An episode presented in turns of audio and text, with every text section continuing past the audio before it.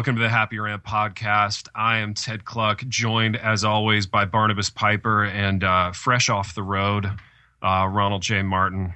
Uh, Big R, you are you are the world traveler, man. I tell you, um, you're uh, you're everywhere. How was how was the trip, baby? I'm not on Instagram, so I didn't get I wasn't privy to like the the magazine version of the trip. I want to hear it right from you. Baby, it was good. It was uh, it was a it was seven days in beautiful downtown hippie county of, of the world, Asheville, North Carolina. Now I didn't Oh. say I didn't say hipster. It's actually more hippie than hipster. And Baby, uh, will you suss that out for me? Like the, the, the subtleties and the differences between hippies and hipsters. Um, there's not a lot. It really just comes down to the fact that, you know, hippies are, are going to wear different things than hipster. But at the end of the day, I think the principles and the values are almost identical. That's what I'm kind of trying, you know, I'm, I'm getting to that.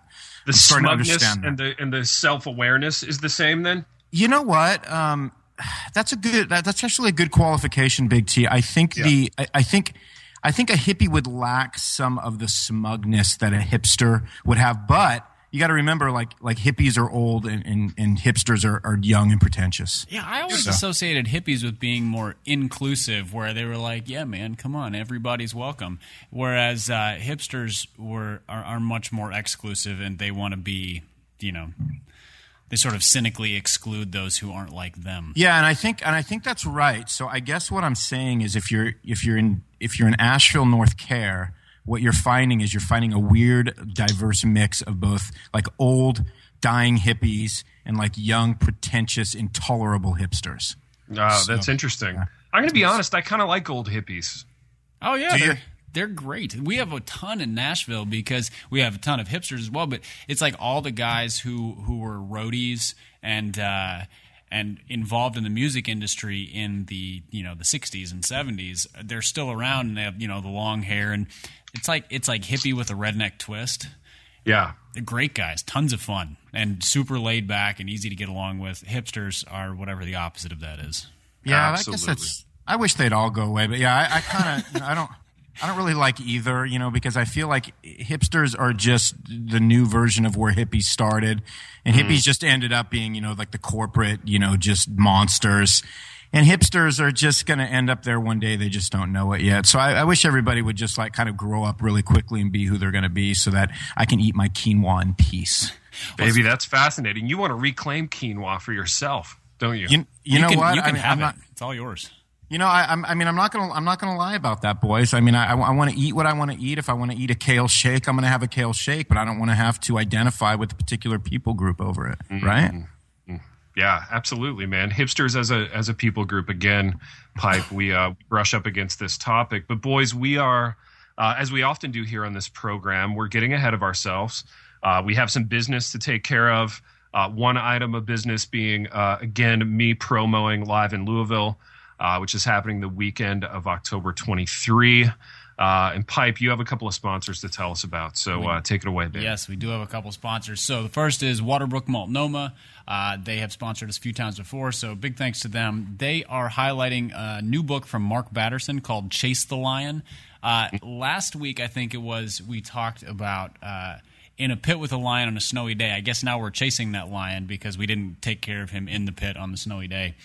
But uh, the whole idea being that you too often we live by fear, we're marked by fear instead of taking on large challenges and the premise of the book being that if if a dream or a vision that you are pursuing is small enough for you to handle yourself, it's too small. It needs to be something that you you need God to accomplish. And so the whole book is around that premise. Uh, if you're familiar with Batterson's ministry and some of the some of the things that they've done in DC, you'll you'll see some of that at play. Uh, I know that we we've actually gotten some criticism for having for featuring Batterson books on the podcast because there are those who are not fans of his book, The Circle Maker.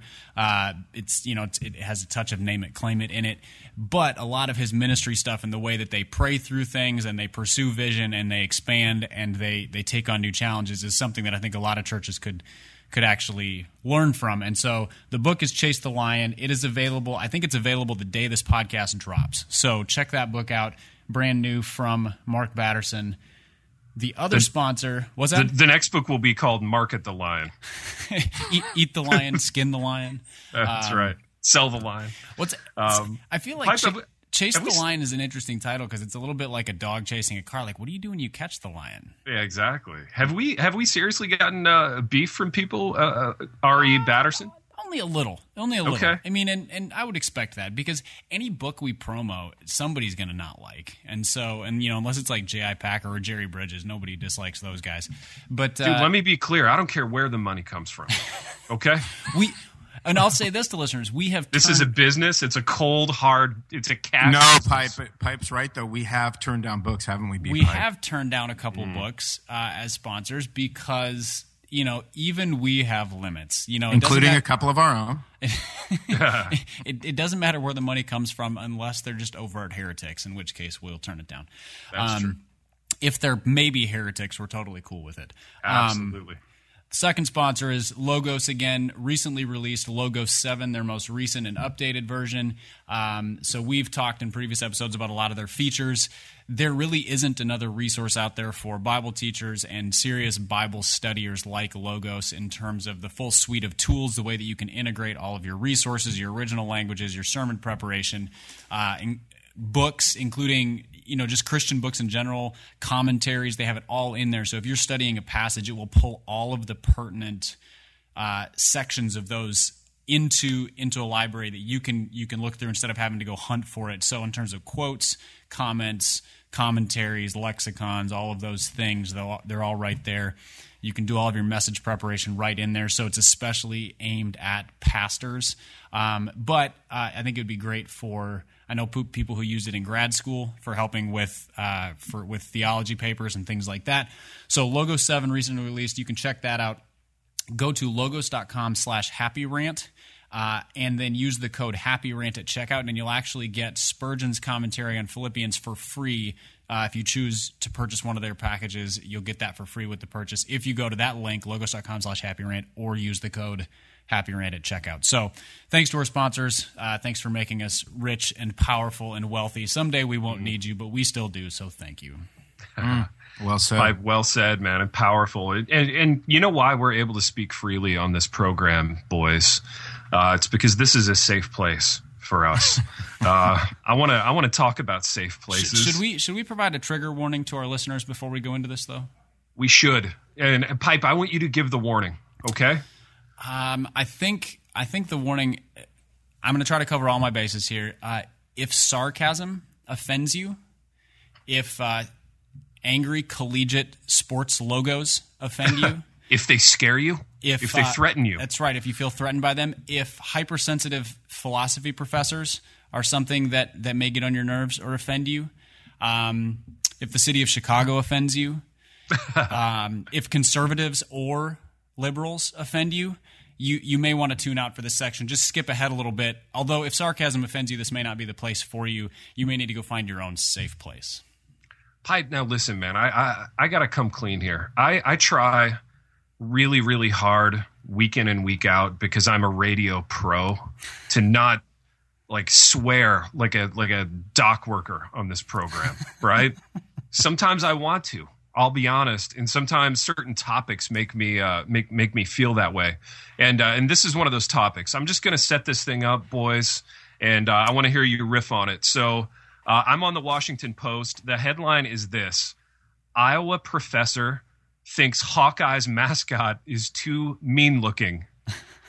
so It's a bird. you guys, this is like a freaking Portlandia sketch, if there ever was one, right? This is like straight out of Women and Women First bookstore. Uh, if you're familiar with that sketch on Portlandia, so so here's what happened for real. And uh, a friend of mine uh, shot me this link to Twitter last week. So there was a there was a professor at Iowa who footnote is right out of this kind of professor central casting. So uh, you can- you can envision in your mind what that looks Yeah, like it doesn't even need a description. Just picture this. doesn't person. even need a description okay and this is this is what she said Are uh, we she sure said it's a she? yeah Okay. yeah I mean, I'm just looking at the picture. It's a little hard to tell. uh, uh, yeah, yeah it's a little ambiguous if you're uh, if you're put off by gender distinctions you may want to leave the I was going to say that was kind of a trigger warning. You should. That was a trigger warning in it and of was- itself. oh, sorry about that, guys. Yeah. so this prof finds the the Iowa Hawkeye mascot called Herky Uh, she finds Herky to be threatening, to be mean, and here's what she said. She said, "quote I believe incoming students should be met with welcoming, nurturing, calm, accepting, and happy messages." And our campus community is doing a great job in that regard when it comes to words. However, Herky's angry, to say the least, faces, conveying an invitation to aggressivity and even violence, are not compatible with the verbal messages that we try to convey to and instill in our students and campus community. Um, so there you go, boys. Is, That aggress- really is aggressivity a word? I was going to say that I've never heard that. I would have gone with aggressiveness Yeah. if I was going to pick a word. I, maybe this. Maybe I'm going to this- start using that word on the rant now. Aggressivity. Aggressivity. Like Here's your what she would aggressivity like, though. offends me. She ends the statement with with this. She wants Herky to be, uh, quote, like one of us, Turkey. sometimes jerky. sad, sometimes happy, sometimes angry, and sometimes concentrated. So she's calling for a more sort of multifaceted, A diverse- football mascot, a diverse mask. So so sometimes so let's say I was playing uh, Northwestern on a Saturday afternoon, and, and sometimes like sad Herky shows up. You know, he's just a little glum. He's a little morose.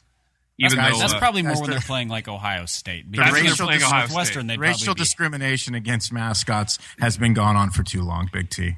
it, it has its time. Somebody said something. I think And, I uh, think there's a there's a there's a bit of a nature question here too because Herky is a well the the is a hawk and so Right. uh, you know a bird of prey if you've ever seen a hawk they really only have one expression and it's the one that says I want to eat you Because that's what they want, right? right That's- because they right. basically are thinking hunt and kill sort of constantly and i'm curious if uh, if this pr- professor realizes that that's sort of the point of a mascot is to Yeah. is to generally be sort of an aggressive fearsome kind of thing unless you're a minnesota fan and then then you're a gopher which is the thing that the hawk eats and Right. and actually the gophers mascot generally smiles a lot so maybe she just needs to go work at the university of minnesota where she can have a smiling rodent or maybe she needs to work in a fierce bird of kindergarten.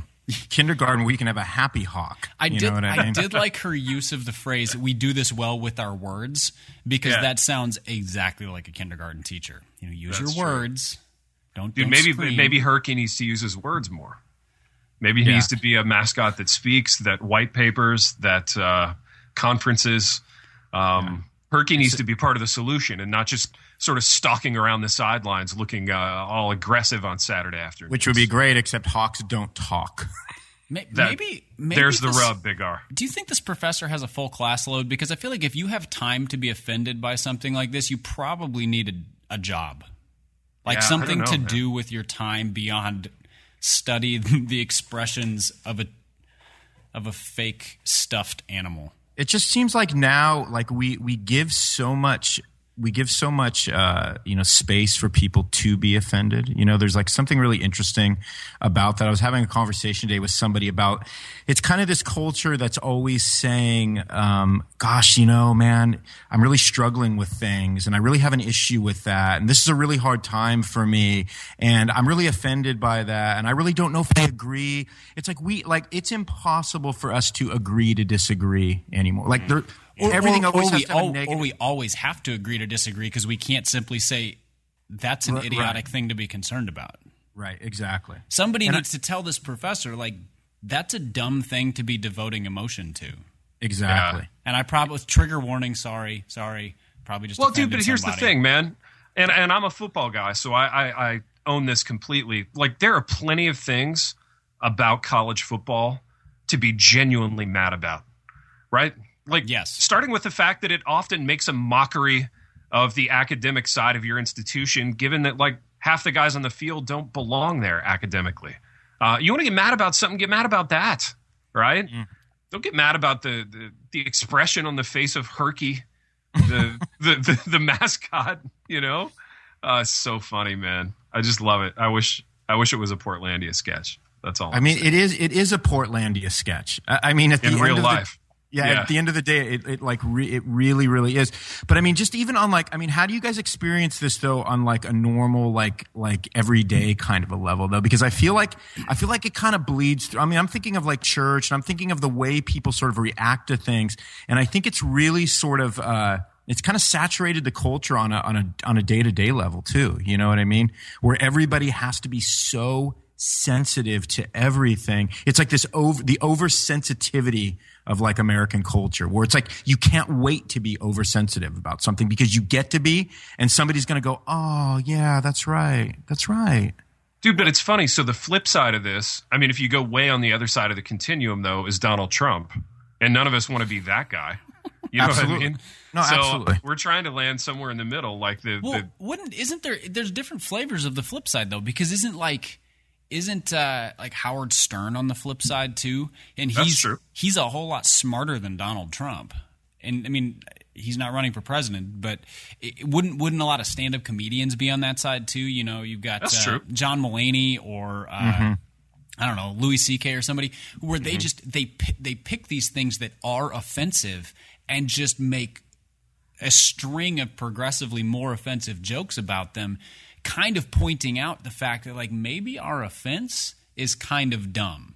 And so they Yeah. make a point through humor. So there, there's a smart way to do it. And, uh, you know, I'm not really saying you should go listen to those guys, although sometimes there's an element of creative, you know, creative genius in what they do. But like Trump is the dumb side of this. I mean, if this professor at Iowa is the dumb extreme on one side, Trump is kind of the dumb Right. extreme on the other side. But that's interesting what you said, Pipe, because like comedians are really the only people that get away with Yes. speaking their mind in society. I mean, they, they're the only, they can say the, the most outlandish, racist, you know, kind of, com- because they're trying to be funny, because they're making a joke. they really are the only ones that get away with, with speaking their mind. but it, I mean, so I I have a I have sort of a I have an interest in the art of comedy because I'm really interested in, in figuring out what make you know what makes people funny. How do the best people do what they do? So you know, I mm-hmm. listen to the Nerdist podcast and some of these, and you you hear some of them, and they talk about how they they are making a point through jokes. And so yes, there are there are lowbrow comedians who are just like sex jokes and and race jokes and whatever that are just offensive. But then you get some who who can take offense and do it with a twist to to basically kind of turn the offense on its head. So they're offending people, but by the end the people are laughing at themselves or laughing at their own offense or laughing like at the absurdity of something like racism. And I don't know if it accomplishes anything. Like if people walk out of there going, "Man, I need to think differently about people of a different race." But there but that aggressive humor is a way to to take something like this nonsense about a about a, a hawk and and just go this is ridiculous because you can rant about it like we are or you can turn it you could do it seriously like portlandia would do where you express it you, you know you, you tell a whole story about it and that kind of turns it on its head in a humorous way Yeah, I think it all speaks to just why we need comedy, right? Yes. So whether or not you agree with the comedians, whether or not we we champion all of their work, um, like that function is important, and the ability to have someone in the culture who's still allowed to say that um, in a way that I can't say it as a college professor, in a way that you can't say it as a emissary of of you know Lifeway, and Big R can't say it as a pastor. Like somebody needs to be able to. You know, to kind of take the filter off and, and say some of these things. So I'd like to in- see. I'd like to see Ronnie try it as a pastor, though. Just get up there and, and just riff on some of this stuff on a Sunday morning. You know, I know you preach for like forty five or fifty minutes, so you could take ten or fifteen and and and just riff on on trigger warnings and safe places and, and see how people handle it. Ronnie, why don't you go? I do, it? I do my own version of that. So, you know, right out of the book of Mark. You know, just download a sermon every once in a while. I do my version of it. So, Well, the University of Chicago boys has done its own version of uh, of kind of pushing back against this trigger warning, uh, kind of caveating phenomenon that we've been talking about. Uh, University of Chicago, one of the great universities in this country, very uh, highly thought of and respected in the academic community.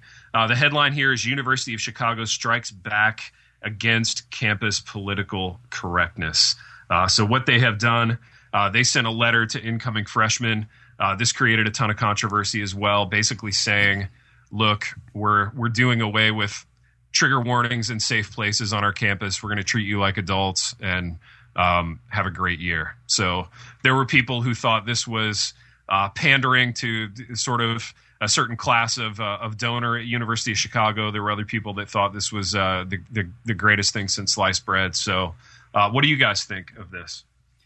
Well, I, I'm looking at their comments right now, or just a section of it, and it says our commitment to academic freedom means that we do not support so-called trigger warnings. Hallelujah.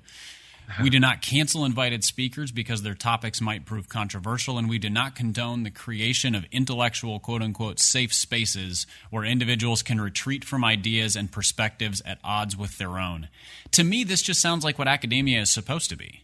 Yeah. Like, is, isn't it supposed to be a place where a marketplace of ideas, Yeah, which you know you- you, you can in engage with- in to whatever degree you want. I mean, a, you know, a, a, an ignorant bigot is not supposed to be able to survive academia because they're supposed to be confronted with alternative ideas and and have those and have that ignorance you know sanded down to to something else. And and safe spaces as they have come to be just allow people to to kind of own their own version of truth and never be confronted with anything either intelligently or aggressively hmm. Big R. Uh, you know, let can we just can we just talk? I mean, I, can I just say that in the in the top twenty things of things I care least about, this has to be near the, the top of it right now. What what Pipe said. what what would you i mean so so you have a you have a 20 is your daughter's 20 or 21 is that right Twenty one. Okay, so she's she was at a college and there was there was protest, there was something, and and they they just sort of retreated into their safe spaces, and so you find out like there is no interaction of ideas there. There's no people who are you know professors who are sort of moderating conversations from both sides of the aisle. There's no there's nothing furthering these 20 18 19 20 year olds in in worldview and observation. Like, well, as a parent, would you be cool with that? Would you be like, oh, I'm really glad we're spending money on that school. They're doing a bang up job. No, I think it just like what you're describing is it just means that if you have a situation, I think where university, you know, kind of comes into that sort of pl- comes to that sort of place, then everything just turns into a protest. It's like protest culture then. Yeah, and then you're that. protesting protests, and then you're protesting the protesting of protests. That's kind of what's going on here. Is like there were protests against certain things, and now the school is trying to squash the the serial protesting of everything. Yeah, and it's just it's just really old and really tired and really ineffective. IMO. boys, let's uh let's talk about something that Ronnie Martin does care about. Um, That's a Big good idea. This is going to get boring otherwise. I remember a magical breakfast that you and I shared at a Cracker Barrel off the uh, Ohio Turnpike. Um, the, when Mm. Sounds we- delicious. Yeah, baby, it was delicious. and taste the biscuits. Absolutely. And uh, at that point, Big R, you told me you had just taken a job as a worship leader, and you said, Big T, uh, worship gigs are, are where rock stars go to die, right? Yeah. So one of my one of my earliest Big R memories. Fast forward to uh, to right now, um, we are we are entering uh, the fall, boys, and we're entering a season that I like to call Jared Wilson Twitter season because he will be he will be live tweeting every college football game, starting with Eastern Michigan versus Presbyterian on Thursday night. And um, there, there's going to be a lot of Jared Wilson Twitter activity. clearly rooting for Eastern Michigan because you can't root for Presbyterians. He works at a Baptist seminary. exactly. So even sussing out the politics behind it. But uh, our our boy Jared Wilson did uh, a post on the Gospel Coalition recently uh, that generated some controversy, and it's called "Top Ten Things I Wish Worship Leaders Would Stop Saying." So as you think about kind of your traditional worship leader uh, character type, uh, Wilson listed out 10 things that he wished that person would stop saying. Uh, he, not surprisingly, got ripped for it. And then he wrote a conciliatory follow up post about, you know, things that I like about my worship leader or whatever. But uh, I want to, I want to go through some of these. Uh, actually, Pipe, why don't you pick out the ones that are most significant for you? Do you have it open in your studio? I do. I'm looking at it right now. Um, Let's see. So it, I would venture to say that it kind of divides into almost halves, and the first half, as you're reading it, is is precisely what Ronnie described at that that uh, legendary Cracker Barrel breakfast, and it is the things that you would hear from an ex rock star. And I would say I haven't heard a ton of those, maybe because my church experience doesn't have a ton of those. So the ones that stand out to me as things that absolutely get under my skin when I hear them from the mouth of a worship leader is, um, "Lord, we invite you to be here." That's right up there, um, dude. As though the Lord's just sitting there, like waiting for the invitation. yep. Oh, good, I can show up now. yeah. Also, right. a bit a bit of a lack of understanding of things like omnipresence and the mm-hmm. you know the the indwelling of the Holy Spirit, those kinds of things. Mm. So I would, I would say that that one drives me nuts. And I, yeah. I, here's the thing: I understand what worship leaders mean by it. They would like to see God do something significant, but that's not that hard to say. Um, God showed up. So if we invited him here, then uh, then he showed up. So that's good. He accepted our invitation. He RSVP'd. He arrived on time, and uh, that's good. So those two are right up there. Uh, let's give God a hand. The the asking mm. for p- applause for God. Mm. that um, I don't know. I don't even know what to say about that. Like that, I have always gotten the sense that it's like God needs our affirmation Right. That's right. what that feels like to me. And so Dude, here, here's, those three are the ones that are just like, ah, they're the worst. Here's one that I totally agree with. It was number one on Wilson's list. Turn to your neighbor and fill in the blank. I hate that, man. Yes. the, the, the, the sort of meet and greet. Uh, it only lasts like a minute and a half, but it feels like it's like 15 minutes of, you know, turning around, someone shaking your hand awkwardly and, and making a little bit of awkward chit chat, right? Oh, it's yeah. Those are those are especially especially uh, the the only thing worse than this is like if if they make the if they make a guest stand up. Hey, is it your first Sunday here with us? Why don't you oh, stand oh, up so everybody you know people around you can greet you? It's more like why don't you stand up so you can feel incredibly awkward and then you, the people around you still won't greet you. Does that really do happen though? Yes. I mean, let's not overhype that. Do do churches actually do that? Because I've never been to a church that's done that. Well, you have not been to some of the churches that I have been to. The making guests stand up is a little bit less common. The turn to your neighbor and yeah. is is the worst. I mean, and it's public speakers do this too. Like turn to the person on your left and say this. Turn to the person on your right and say this. Yeah. I, I just I must be really awkward for the people sitting next to me because they turn and they're just like talking to the side of my head. no, no, seriously, I, I, I no, but I, I want to explore that last one a little bit, Pipe, because I'm not saying it doesn't happen. You know what what we were just the thing we were just mentioning, but like what um like when is the last time like that that's happened to you? Because I feel like modern, more modern churches are like aware to to not do that. Uh, yeah, it's it's generally older churches. It's uh like if you're new, stand up. I mean, I feel like man, that's so. I mean, I feel like anybody that was born in the last like 50 years would know not to do that. well, you're right? aware that there are a lot of people in church who are over 50, right? Oh no, I, I, yeah, dude, not at Substance Ashland. I didn't, re- I didn't realize that. Wait a minute, yeah. I mean people over fifty go to church, fellas? Well, they haven't all died and gone to heaven. Um, so it's yeah, it, it's definitely those kind of churches. My recollection of those things is probably more from my youth and childhood when I would visit smaller uh, especially country or small town churches when my family was on vacation or in the south when we were visiting relatives and things like that and so it was always noticeable you know when a family of four or five shows up for the first time and they it was I, I remember being like an 11 12 year old kid and standing up because we were summoned to it just it's mortifying you know I was already I was already awkward enough to be in a new place. It's hard. It's really hard when they're like, "Hey, look, new guy." Big R, how does a uh, how does a piece like this strike you, man? As a as a former worship guy, and the reason I ask is like the the the the sort of underlying great thing about every Gospel Coalition article is the comment section, yes. wherein all these like seminary students post their like four thousand word responses. Well, uh, I take umbrage with point number, you know. 2.5a and and you know and so on in that vein um, and there there are definitely some people taking umbrage with you know, with Wilson's um, piece here, which which he caveated right at the beginning, like, hey, this is just meant to be fun. Don't take it too seriously. But, uh, yeah, but I think it was more. I think it was more Wilson's tone that they were probably yeah. taking umbrage at. Wilson's a little.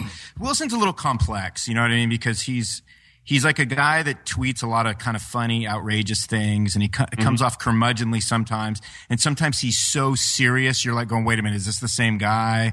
You know. Yeah, so it's like he's he's real schizophrenic with yeah. his uh, with Dude, his on, with his these, online. These commenters are some of the they must be like cousins of the people who ripped Al Trogi for his his youth uh, his youth group kids post because these the tone of these comments is exactly the same. You know, it's like, have you ever been a worship leader? Blah blah blah. Uh, it's this is he apparently did not give the proper trigger warning um, before posting this. I feel like he did though. Is the thing? Listen to his trigger warning. in which a crusty old curmudgeon rants a little bit annoy a little bit about annoying song leader banter. Don't take this too seriously, except maybe do. Well, all right, yeah.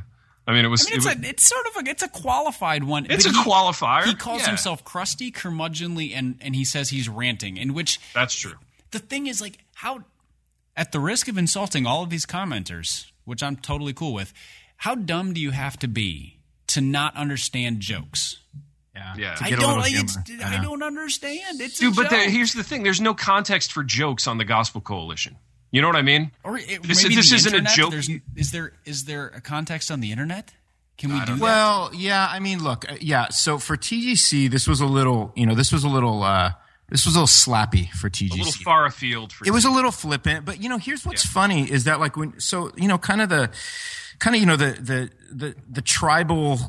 You know the tribes I'm coming from. You know you're not seeing, dude. You're just not seeing worship leaders like fall into these things, right? So you're just like they're really aware of of all of these sort of cliches Right. that have you know come down the pike over the past you know 20 30 40 years so that stuff is just that stuff is absent you know it's absent at our church. It's absent at churches i would go to that you guys would go to.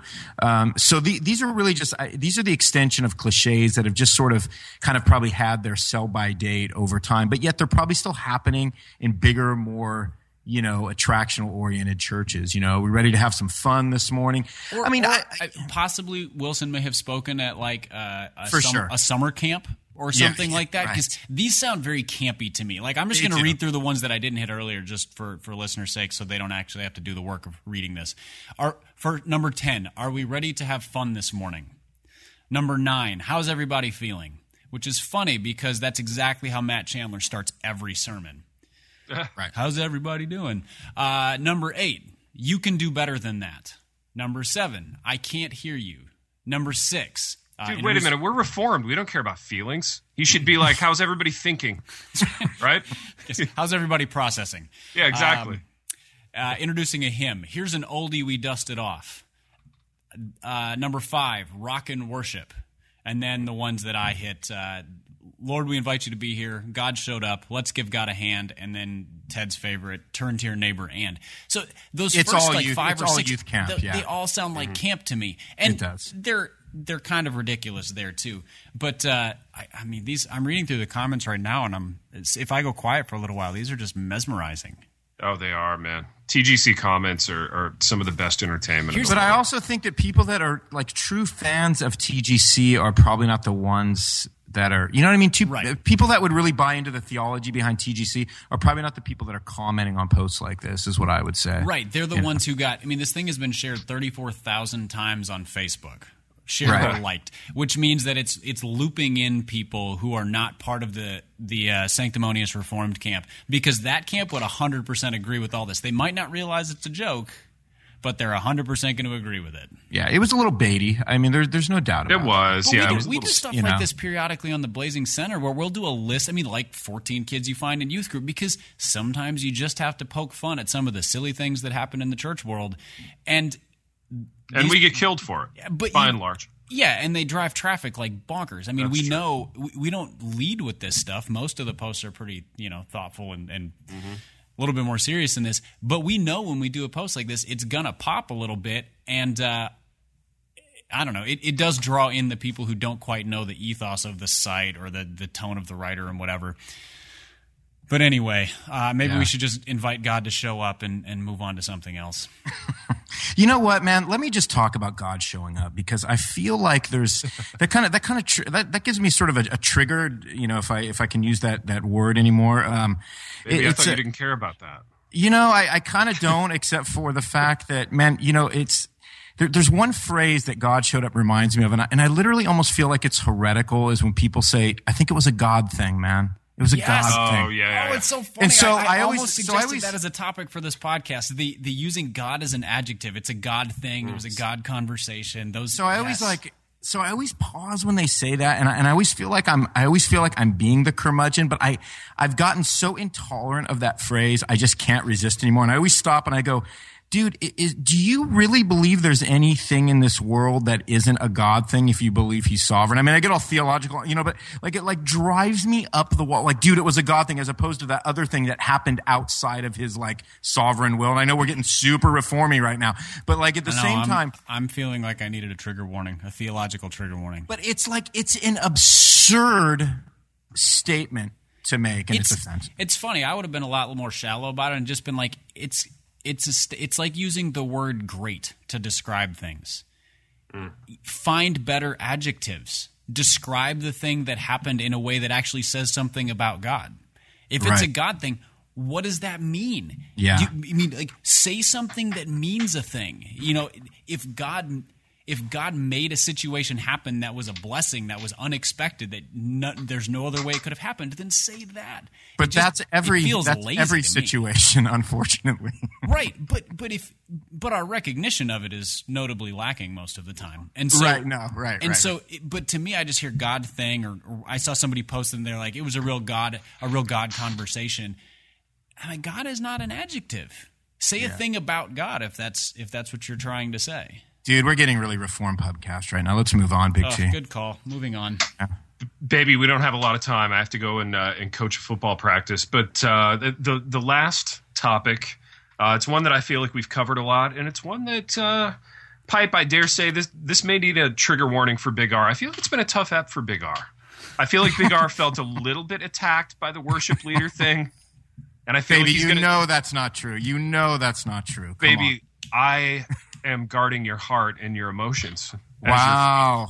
Okay. Wow. Guarding your heart. You about to ask him out? heart. Hold on, hold on. I'm gonna add, I'm gonna add that. I'm gonna put that as like one B on Wilson's like top ten. Guarding your guarding your heart. No, that's that's in the top ten things I wish people would quit saying about dating. yeah, absolutely. All right, so so the last topic, and we we got to be quick here. Uh, this was pipes. Why must hipsters gourmet everything? Uh, mac we and cover cheese. that already? I, I I feel like this has come up a lot, but mac and cheese, grilled cheese, burgers, and sausages. So taking things that are manifestly uh, lowbrow or not gourmet and having to gourmet them. And and again, Big R, uh, I don't want this to hurt you. um, I don't want this to be said in anger, but I, I'm going to ask you this, and we're going to close on this. Um, what was the most sort of hipstery thing in this genre that you ate when you were in Asheville? Because I know you did. Okay, Oh, I, I, I, I, know you had food like this. absolutely. Something and that I'm gonna tell be- you. I'm gonna Uh, tell you right now. You tell me right now. I'm going to Okay, tell you right now. You don't have to say another word. Do not even speak another word until I tell you what this is. Thumbs the word, baby. Go. and it was simply this: a maple bourbon donut. That was it, right Oh, there. jeez. A maple bourbon donut. And let me just of course, it was a maple bourbon donut. and let me just let me just say it was, Was, it a maple bourbon cronut? no, it was not a cronut. Th- This place was too old school for cronuts. They were trying to do all this new school Pirates of the Caribbean like kind of stuff, man. This was simply you go into this place called the Hole. You order a donut. They make it for you on the spot. So it's individual. Every donut's made individual on the spot. And they it have cost their like sixteen dollars. it, it cost twenty three dollars per donut. And, uh, Exactly. we only because of that we only ordered 6 So Half um, a dozen. Good. And then you hitchhiked back. we hitchhiked back because there's a lot of hippies there. So we're just standing in a long line of people with their thumbs up, right? And uh, Hitchhiking is vintage. It's hipster. Oh, it's You're- hipster. You're, you're good there. So man, Yeah. so let me just tell you that I, I took a bite of this donut, and I'm not going to lie, fellas, it was the greatest experience that I have ever had in my life, man. Oh, Judas. I reject Dude, it was that.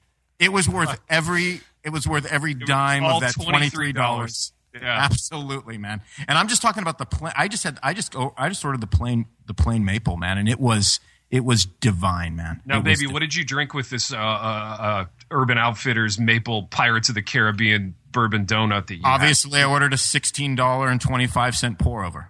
Obviously, Of course. With Yeah. a side of raw goat's milk.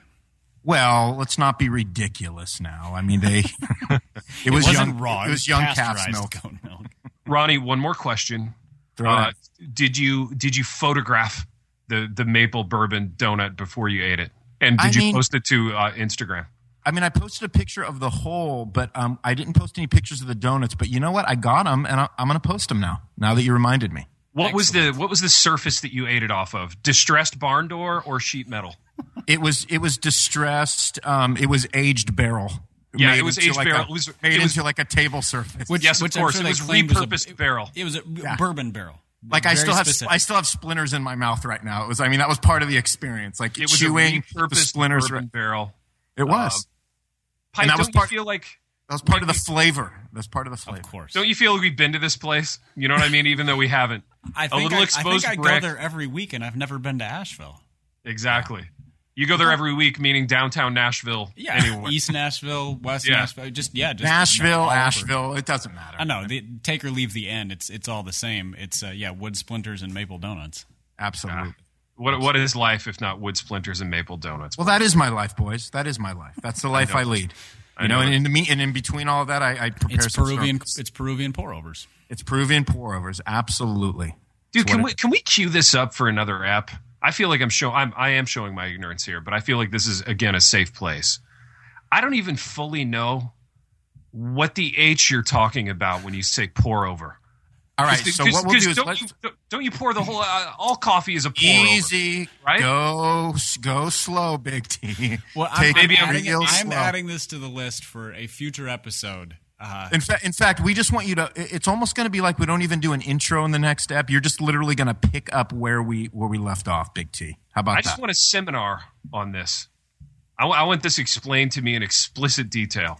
Absolutely. Okay. And and as soon as you're ready to spend thirty to forty bucks per cup of coffee, you you'll be able to experience in your experience in your hometown. Okay, uh, I'll tell you what I'm going to do. I'm going to start saving, and then by next week, I'll have enough uh, saved up to go buy a pour over. Baby, if me if me and B Pipe pitch in, do you, do you think that would give you enough money to go buy a pour over this week? Baby, see, listen, maybe I we don't can want get you another buying my. sponsor. Nobody buys my pour overs. Okay, I'm too question- proud. The other question is, uh, will you have enough time? Because a pour over takes approximately 27 times longer than an average coffee at a coffee Pipe, you could have said twenty seven minutes. That would have been accurate. That's accurate. Dude, you guys, you want to know something that really happened? I was I was in a coffee shop recently, and I ordered a certain kind of coffee, and the girl goes, "Oh, it's it's." You know, I just want to let you know that's going to have to be a pour over.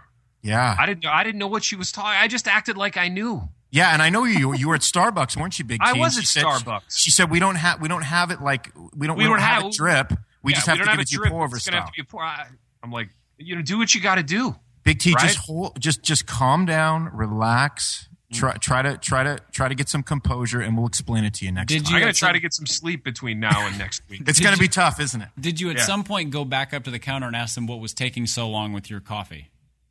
No, man. I mean, I did the thing that, that, that you do at Starbucks, which is stand there awkwardly until some college kid gets up, and then you can uh, have a place to sit. You know, and by then, like the, the thing was ready. But Gotcha. I don't know. It was stressful, man. It was stressful.